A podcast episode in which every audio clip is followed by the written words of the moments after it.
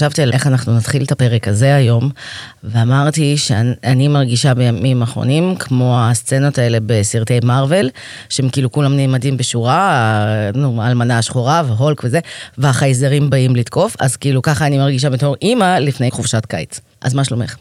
את בכוננות ספיגה כבר? כאילו לקראת הקייטנות וזה? לא, את האמת, אני אגיד לך, אני יכולה להודות לקורונה, לגברת קורונה, שמה זה חישלה אותי, באמת קטן עליי. באמת, אני סבבה. אני סבבה, אני גם עובדת מהבית, כל היום בבית. אז את סוג של ספיידרמן, כאילו, משהו נכנס בך? כאילו, בדיוק, זה השתלט עליי, ומאז אני בבית ופתחתי עסק בזמן קורונה, אז אני באמת מרגישה שאני מחושלת, ויאללה, תביאו את זה. bring it on. אימהות על הרצף. לגדל ילד על הספקטרום ולצאת מזה חי. בהגשת אנה אברהם מקיינר ואינה ברזק. אנחנו התבקשנו, עשינו ניסוי כלים, אולי שמעתם אותו בגרסה זו או אחרת, אבל התבקשנו שוב פעם לדבר על מה אנחנו הולכות לדבר. כן. ואין לנו בעיה עם זה, כי אנחנו אוהבות לדבר. המון. אז uh, תיזהרו במה שביקשת. אז למה אנחנו כאן? טוב, אז אנחנו כאן כי... חוץ מבשביל לברוח מהבית. כמובן, כן. כמובן, כן. זה כזה כיף פה, באמת, אני יכולה לחיות פה. מי שיכול להרשות לעצמו להקליט פודקאסט ומכיר את יניב גילני התותח, אנחנו ממליצות. נכון, נכון. נוסעות למקום פסטורלי, מהמם, סטודיו, כאילו אתן מרגישות ג'ניס ג'ופלין לפחות. נכון. טוב, אז למה אנחנו כאן? אנחנו מרגישות שאין מספיק בכלל, בחברה הישראלית, חברה כל כך רב-גוונית, אבל אין מספיק קולות שיוצאים מהחברה הרב-גוונית הזאת. ואנחנו כאימהות רוסיות, אימהות שמגדלות ילדים אה, על הספקטרום והרצף האוטיסטי, אנחנו מרגישות שאין מספיק קולות של אימהות מגוונת, בוא נקרא לזה ככה. זה הרעיון שלי, זה המושג שלי והסיבה למה אני חושבת שאנחנו כאן. אנה, מה את אומרת על זה? כמובן שזה נשמע כרגיל, סופר. זה כן, זה עילאי ומתנשא. אנחנו מצטערות מראש, זה הכל, כל הפודקאסט הזה הולך להיות עילאי ומתנשא, עם נגיעות קטנות של הומור גס, זה אני אהיה אחראית עליו. אם אתם תרגישו עילאיות, אז זה בגללי. אה, אני חשבתי בגדול, שוב פעם, שמה שחסר, זה אימהות לא מושלמות. זה אימהות שהילדות שלהם לא הייתה סבבה. לא משנה מאיזושהי סיבה. לא היו שני ההורים מודעים, מטפחים, אני בכלל, באמת, שיסלחו לי ההורים שלי בבקשה, כאילו רק אימא כרגע. אני לא ידעתי שיש דבר כזה להיות בן אדם בוגר ולהמשיך להריץ את ההורים שלך. עד לא מזמן. כאילו, לא ידעתי שיש אנשים שאשכרה גדלו וכאילו, ההורים שלהם זה עדיין חלק ממש מדהים וחשוב ואיתן בחיים שלהם. כלומר, כל האודישנים לכוכב נולד ומאסטר שף, כשהם אומרים, אימא שלי זה הכל בשבילי, אני חושבת תמיד זה כאילו סתם חופר, כאילו, זה סתם בשביל הלייקים. לא ידעתי שאנשים אשכרה מרגישים את זה. ו... רגע, רגע, רגע, לא הבנתי. שכאילו מה, שהם נוכחים? שנוכחים, שהיה להם איזשהו מקום חשוב וחיובי בחיים של ההורים, של הילדים. אני חושבת שמה שחסר באמת, זה לשמוע על הורים שההורות שלהם לא הייתה מושלמת, ואיך הם בעצם לוקחים את זה הלאה. איך הם לא מעבירים את השריטות האלה. איך הם משתפרים ומתייעלים ונהיים הורים טובים יותר ואנשים טובים יותר, נוכח זה שוואלה, לא היה הכל מושלם, בלשון המעטה. אז כזה, הבנתם? אז עכשיו אתם ממש מצטערים שביקשתם לדעת על מה הולך להיות הפודקאסט? אז יופי. אז בגדול, מה שאנחנו הולכות לדבר עליו זה איפשהו על התפר ועל החיים בין פמיניזם, בין אימהות, קריירה, חיים עצמם, מה שביניהם, וקורונה עם הביקורי פתע של הבן. אוטיזם. אוטיזם, נכון, גם על אוטיזם.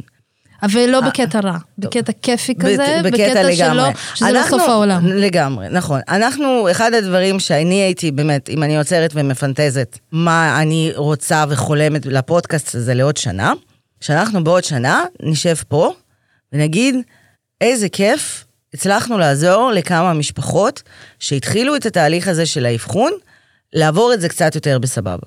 באמת, יש כל כך הרבה באמת יעדים ודברים שהייתי רוצה שנשיג בעזרת הפודקאסט הזה, אבל זה החשוב ביותר.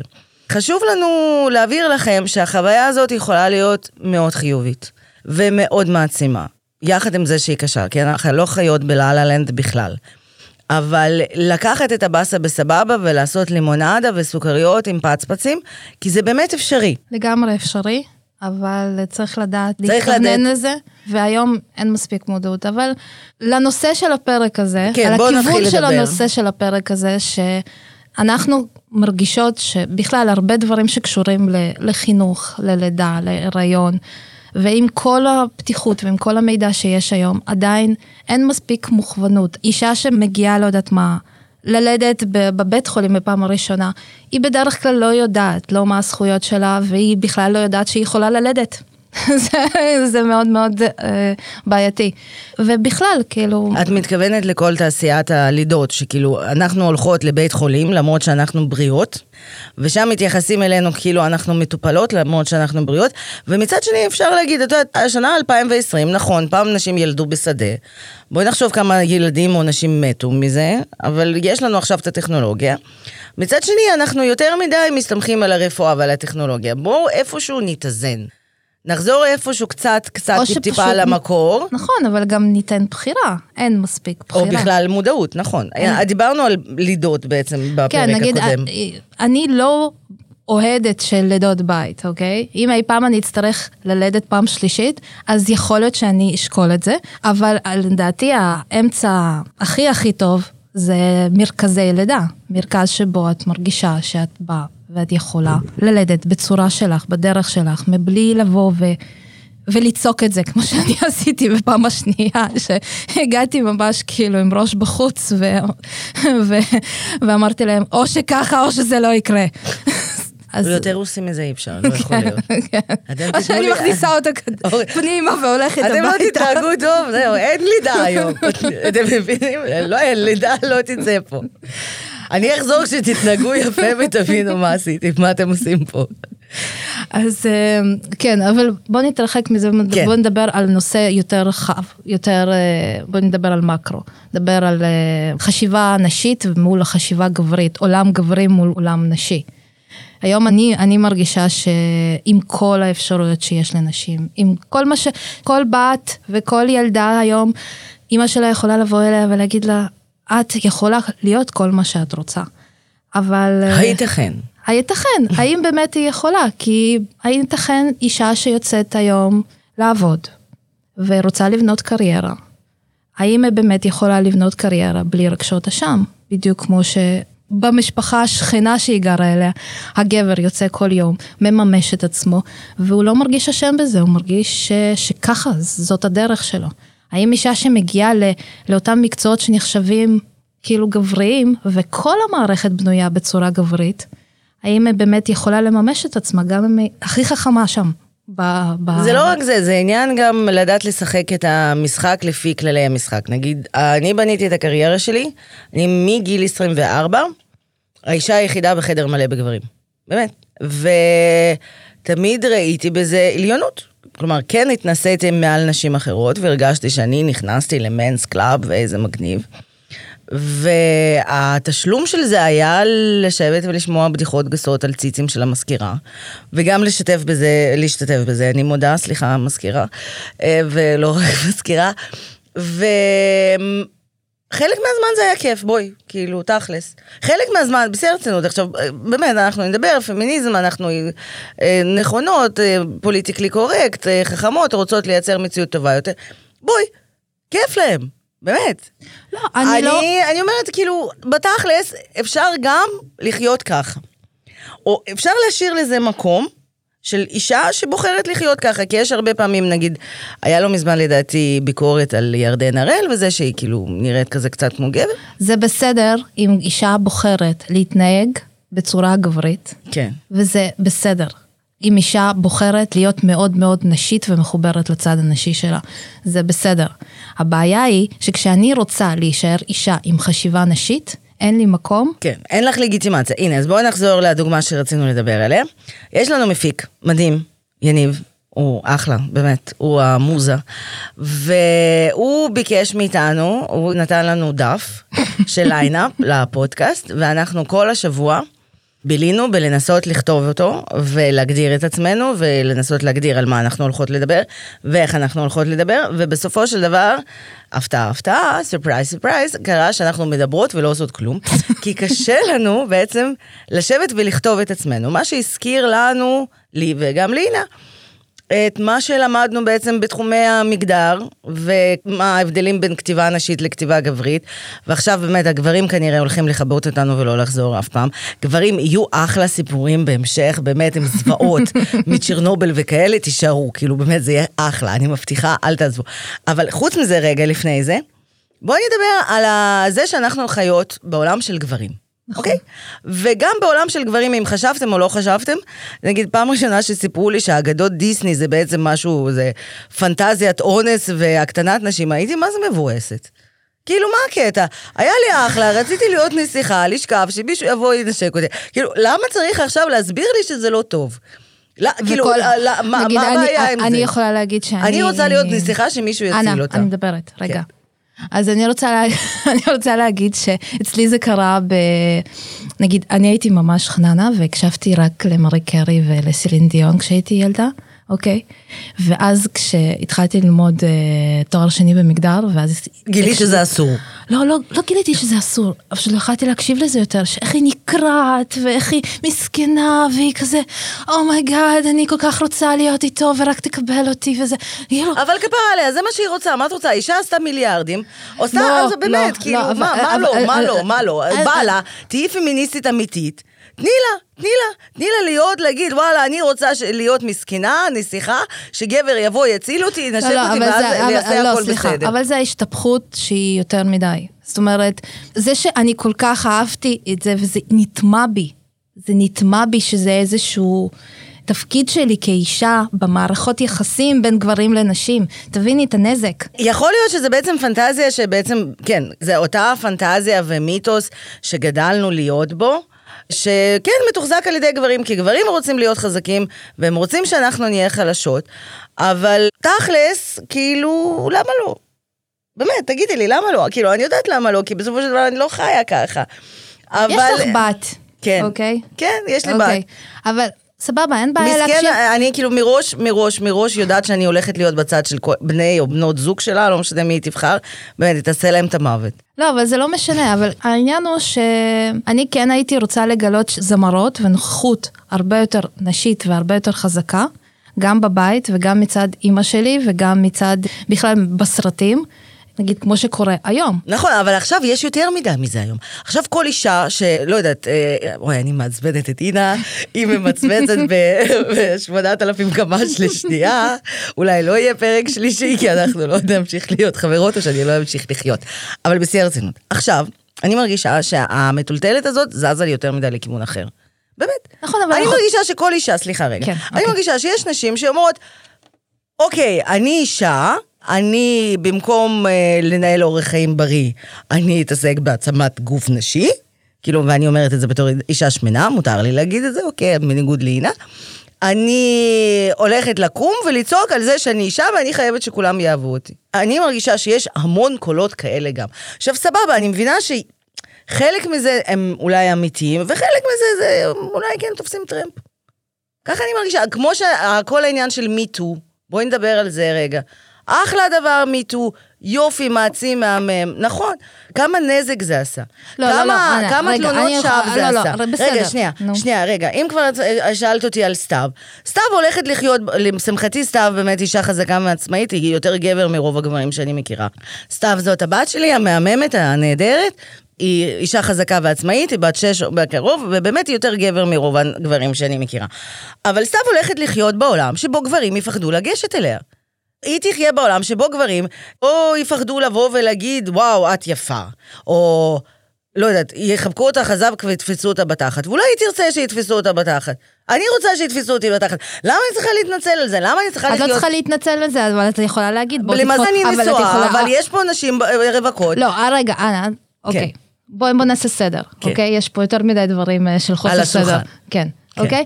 אני התחלתי להגיד בזה שאני ואת, כן. אוקיי? רוצים לגדל גם את הבנים וגם את הבנות שלנו במקום הרבה יותר מאוזן. נכון, מיטו עשה נזק, אוקיי? אבל ביל קוסבי צריך ללכת לכלא. אוקיי? סבבה. אוקיי? לואיס סי-קיי לעומת זאת, איך את מחליטה מי צריך לא, ללכת לא, לכלא רגע. ומי צריך לואיס להתאבד? סי-קיי שבא למישהי ואמר לה, בואי, אני רוצה... לאונן. לאונן מולך, האם אפשר? ואז היא אמרה לו, לא. ואז פעם אחת אה, הקומיקאית השנייה אמרה לו, טוב, סבבה. אוקיי? זה סוג של הטרדה, אבל את לא יכולה לשים אותם על אותו זה, וזה באמת בעיה. אבל כל תנועה, גם של טבעונות, גם של פמיניזם, אוקיי? היא צריכה להיות משהו מאוד מאוד קיצוני. כי מהפכות לא קורות ב, סליחה, האם אני יכולה להיות שווה לך? הן לא קורות ככה. הן קורות בצורה של טנק, הן קורות בעריפת ראשים. ומשם, זאת הנקודה הקיצונית, וכמו שדיברנו באוטו, אוקיי? זאת הנקודה, מה נקרא, זה הירח, אוקיי? אבל אנחנו, אנחנו כולנו באמצע, אנחנו לא נהיה שם. רובנו לא נמצאות במצב של אוביסיטי, ואנחנו אומרות בואו תקבלו אותי. אבל אם את אישה במידה 42 ו-44, את ראויה לזה להרגיש סקסית ויפה. מבלי שלהיכנס לרופא, שיגיד מי... לך... כן, באת אליי, זה קרה לי למשל, באתי לרופא אורתופד, או לא זו, אה, איזשהו רופא להתייעץ על בעיה רפואית אמיתית. והתיישבתי מולו, והוא שאל אותי אם באתי לייעוץ לפני ניתוח קיצור קיבה. והייתי בהלם, באמת, אני, כאילו, תקשיבו, אנשים, אני באמת במידה 42-44. זה היה מאוד מעליב, אבל מה שאני אומרת זה שגם זה מצחיק שכל המיטו וטבעונות, כמה שהם מדברים על זה שהם שונים, חדשים, מגוונים, הם לא כאלה פטריארכליים אה, והכל מכוון לפורקן בלה בלה, אבל הם משתמשים עוד באותו כלים, כי, כי אולי אין כלים חדשים. כי מיטו מאוד אגרסיבית. מיטו שבאה להגן על נשים, אה, פמיניזם שבאה להגיד בואו נהיה יותר חכמות, יותר שקולות, יותר מקבלות מחילות.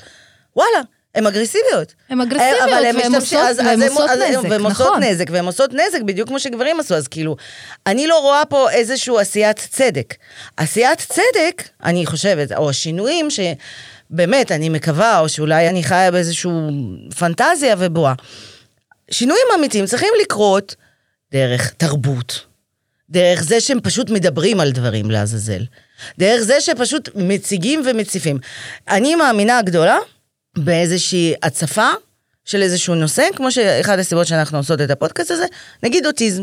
אנחנו רוצות לדבר על אוטיזם, אני לא רוצה לעשות מצעדים, אני לא רוצה לעשות הפגנות, אני לא רוצה לעשות באמת, וצריך לפעמים. אני חושבת שכל אחד מאיתנו יכול לעשות איזשהו שינוי קטן, למטרה שחשובה לו, בלי לצאת לרחוב, בלי לערוף ראשים. אבל את צריכה את ה... את המה? את השוברות דלתות, בשביל אני להיות... לא חושבת, אני חושבת שהעולם האמיתי, העתיד האמיתי, אוקיי. השונה, העברות שאנחנו אולי שואפים עליו, יתחיל מזה שאנחנו נבין שלא צריך שוברי דלתות. שכל אחד יכול להיות כאילו חורק קטן. אבל זה לא עובד ככה, זה כל הקטע. כשאת מסתכלת על משהו, אוקיי? הוא צריך להיות כל כך קיצוני ממך, כדי שאת, תתחיל, את אף פעם לא תהיי שם.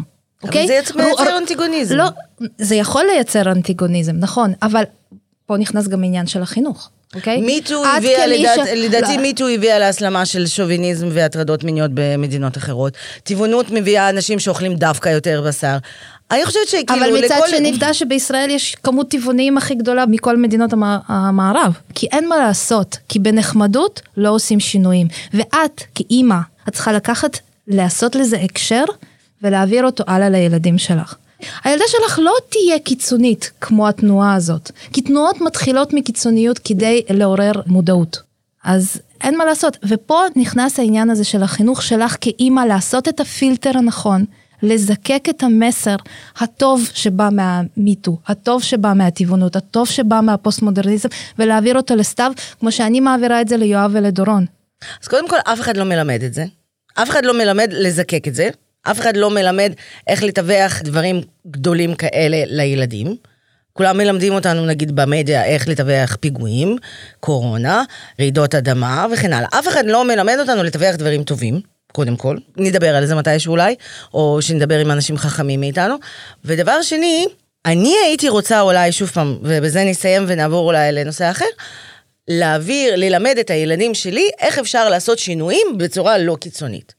למשל, הבת שלי הייתה בבית ספר הדמוקרטי, בגן, שנתן לה המון. שאני יודעת, באמת, אני יודעת את זה, שמה שהיא ספגה בסוג התקשורת האלטרנטיבית הזאת, שאין סמכות אחת, מדברים על הכל, שום דבר לא מובן מאליו. באמת, הרבה פעמים זה חופר, זה נראה לא הגיוני וכאוטי, ועובדה שבעצם לכיתה א' היא הולכת לבית ספר רגיל ולא ממשיכה שם, אבל מה שהיא ספגה בגן, היא תיקח את זה עד סוף החיים שלה לדעתי, והיא יודעת להתמודד למשל עם מצבים בצורה אחרת. היא הלכה לגן חדש, והייתה שם ילדה שלא רצתה לשחק איתה, והיא לא הלכה להתלונן לגננת, והיא לא הרביצה לזה, היא פשוט הסבירה לה מה היא מרגישה, בעקבות זה שהילדה באמת אמרה לה שהיא לא רוצה לשחק איתה, והיא אמרה לה, אוקיי, את יודעת מה, את צודקת, לא עכשיו, ואז היא חיכתה והיא ניגשה אליה יום למחרת. זה הדרך לשינוי העתיד, לדעתי. נכון, נו. את אבל מחזירה- זה לא נכון, לו. אבל נו. אנה, את אבל מחזירה אותי בדיוק- אבל אף אבל- אחד במיטו לא אומר, בוא נדבר על זה, בוא תראה את הצד שלנו. לא, זה, הרסת לי את החיים כי הצעת לי לא נהנה לך, אולי את בעניין. כאילו, לא, באמא שלכם, נכון, לפני שתי דקות אבל- היית אבל בעניין. זה בדיוק על זה אני מדברת, אוקיי? אולי גם כהורה, אבל גם כמוסד חינוכי. את שלחת את הבת שלך למוסד חינוכי, שיודע לזקק את המסרים הנכונים. טוב. טוב. אני אומרת שאפשר להכיל הכל, אפשר להיות גם וגם ולהיות סבבה עם זה. כמו שאני ואת גם וגם בקטע של אנחנו ישראליות ממוצא רוסי, והרוסיות הזאת תמיד תשפיע. תמיד, לא משנה, על כל היבט של החיים שלנו היא תשפיע כך או אחרת. בואי נדבר, למשל, איך היא השפיעה עלינו סביב העניין של האבחון של אוטיזם. בואי נוציא את זה בעצם מה... מהסיסטם, בואי ננקז את המוגלה הזאת. אוקיי. את רוצה להתחיל או שאני אתחיל? אה, את האמת שאני הייתי בהכחשה. זאת אומרת, בהתחלה אה, הרגשתי ש... קודם כל, דורון, הבן הגדול שלי, הוא פשוט לא דיבר עד גיל ארבע בערך. קצת דיבר כזה, והיינו בהכחשה אני והבן זוג שלי, בהתחלה חשבנו שזה בגלל שאנחנו רוסים, ושהוא שומע שתי שפות, ובגלל שפשוט קצת קשה לו, והוא קצת מכונס וקצת מופנם, והוא היה, היה הילד הראשון, ובאמת לקח לנו זמן, ועד שהוא לא הלך באמת לגן בגיל שלוש וחצי, ואז הגננת כזה, הלו, כאילו, מה נסגר איתכם, הילד לא משחק במגרש משחקים, ותקוע רק אה, על פאזלים וכל מיני, איך קוראים לזה, משחקים דידקטיים, והוא לא באמת יודע לבטא את עצמו. ואז בעצם הלכנו ל... לאבחון עצמו, ולקח לי זמן, לקח לי זמן אה, להבין ש...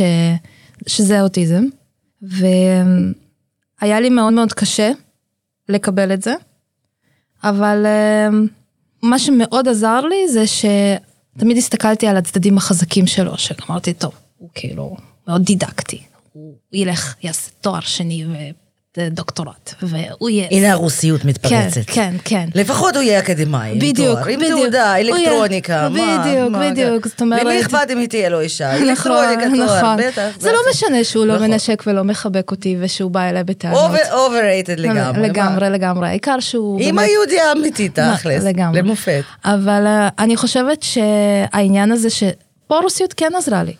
עזרה לי כי איפשהו הקרירות הזאת, או העניין הזה שחשוב שיהיה לך השכלה ושאתה תהיה עצמאי מהבחינה הזאת ושאתה תהיה מוצלח. ב- בעיקר של תעזוב את הבית, קודם כל. כן, בסדר. בקטע הזה אני עדיין עובדת על עצמי, אני עדיין לא סגורה שזה יקרה.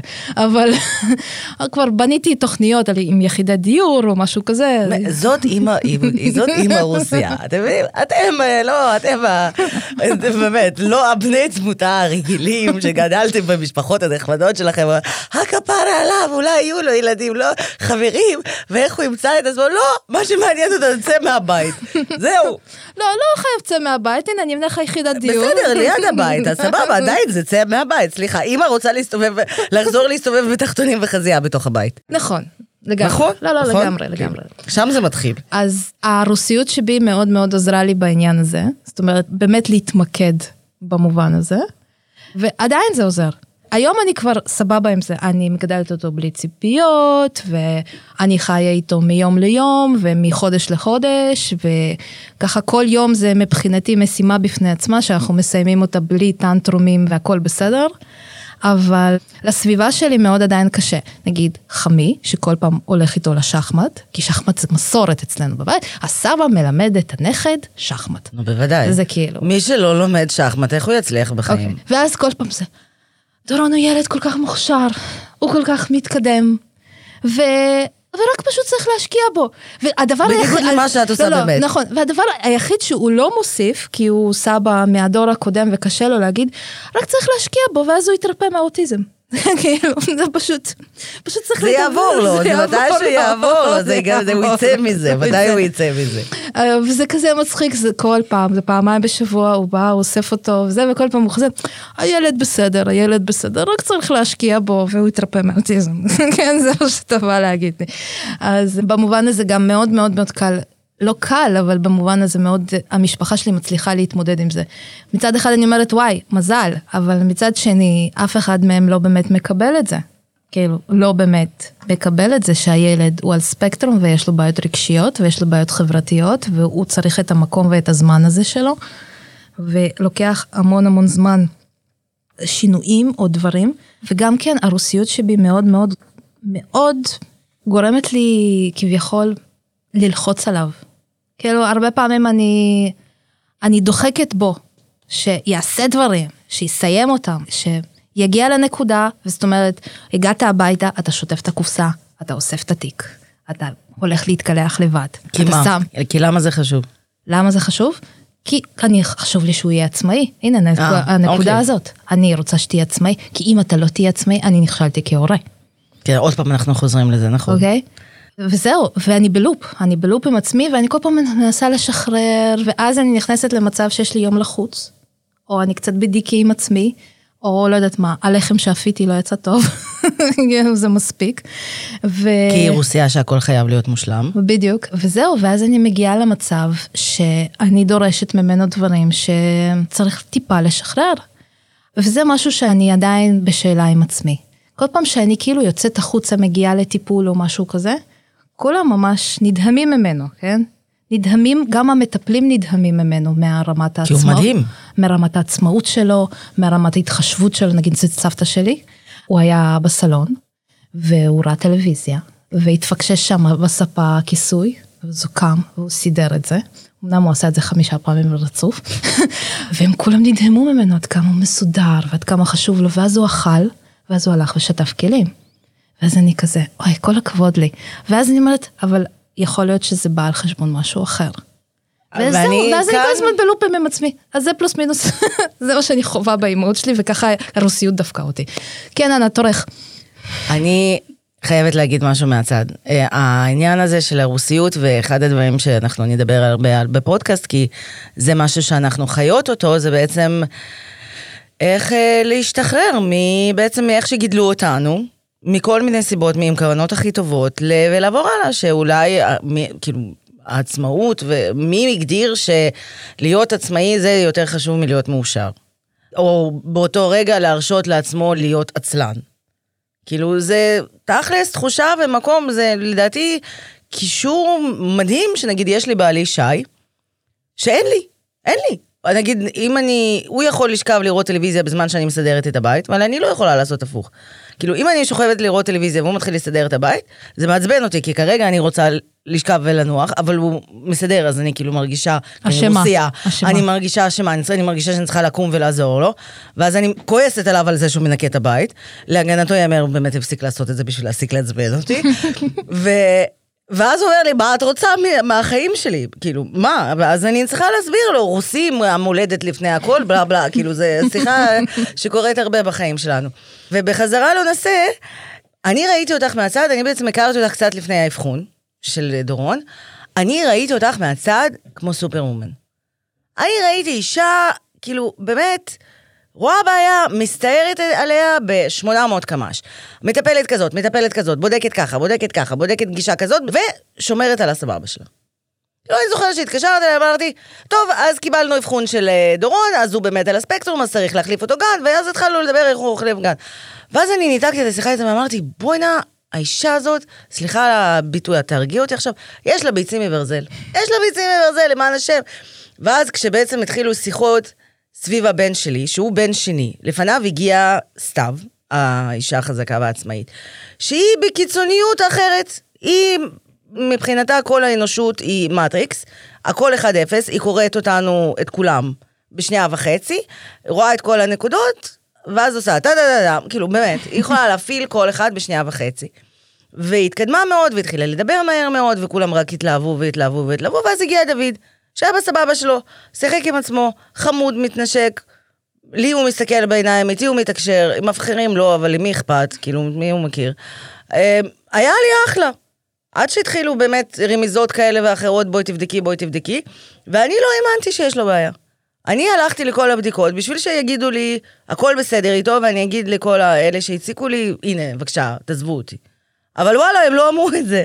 וכשזה התחיל, כשהתחלתי בעצם לקלוט ולהבין שבאמת יש בעיה, קודם כל, כבר אמרתי את זה, לא ידעתי מה, פחד מהו, תהומי, קיומי, לפני אותו רגע. לא ידעתי, כלום.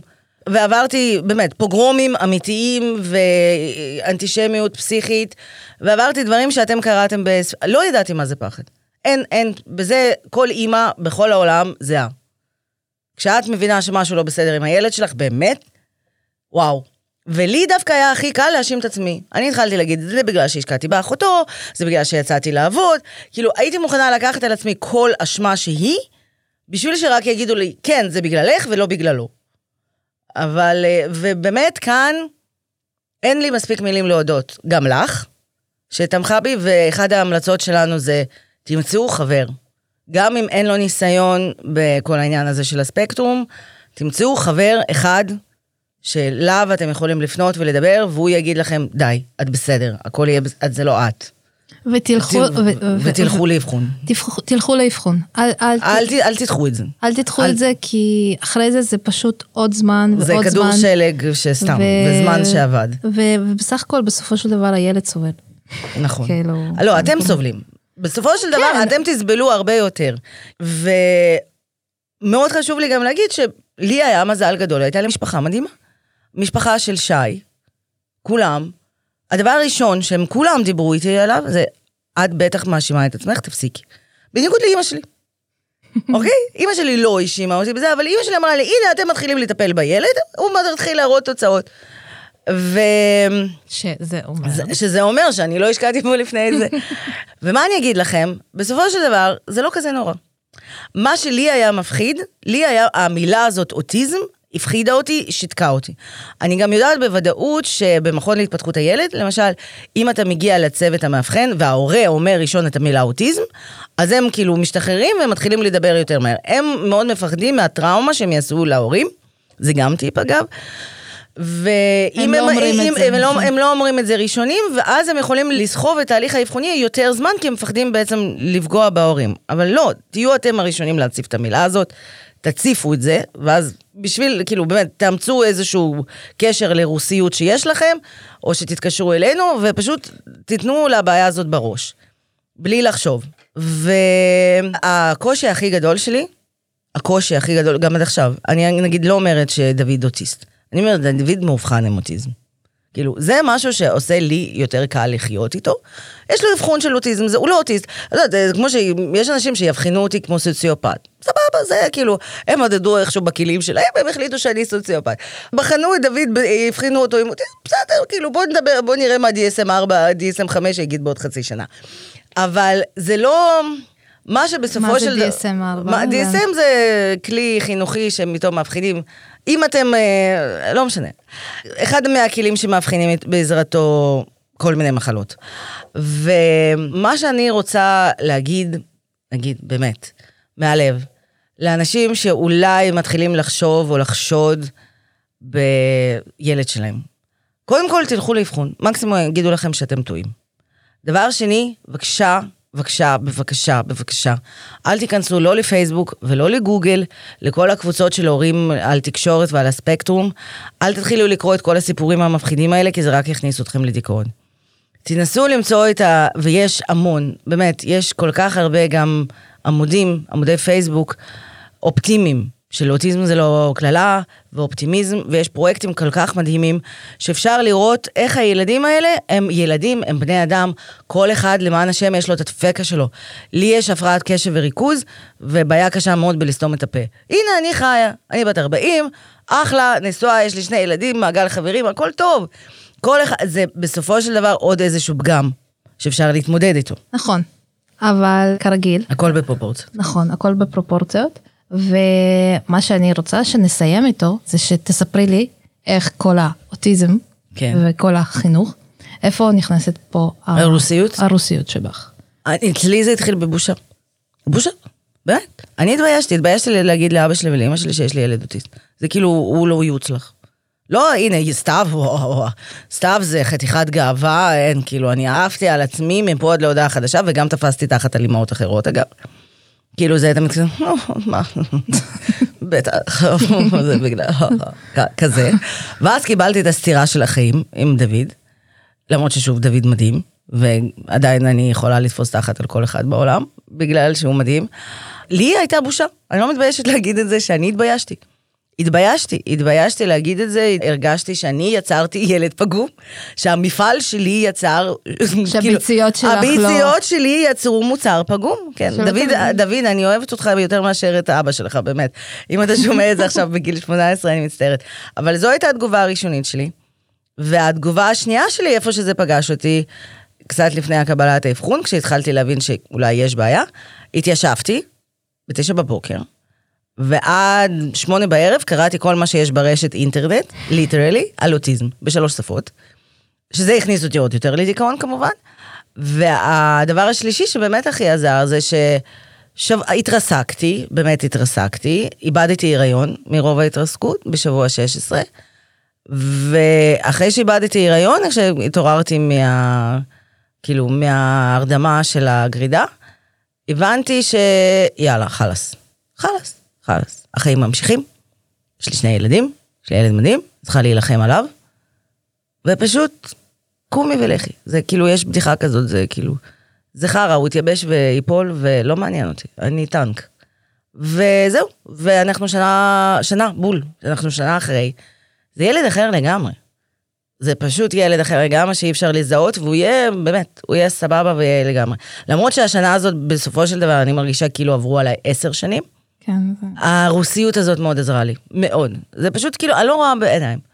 אני באמת, אני לא רואה בעיניים, וגם כמו שאני מתייחסת לטיפול בדוד, זה כמו בן גוריון. אני נלחמת בבריטים כאילו אין ספר לבן, ובספר לבן כאילו אין בריטים. אני תוקפת את זה מכל החזיתות, ואני יודעת את כל המחקרים, אתם מוזמנים לדבר איתי, וזה רוסיות. זה רוסיות. כאילו, כל החברות הישראליות שלי אומרות, אה, את כזאת מדהימה וחזקה. לא, אני סובייטית. כן.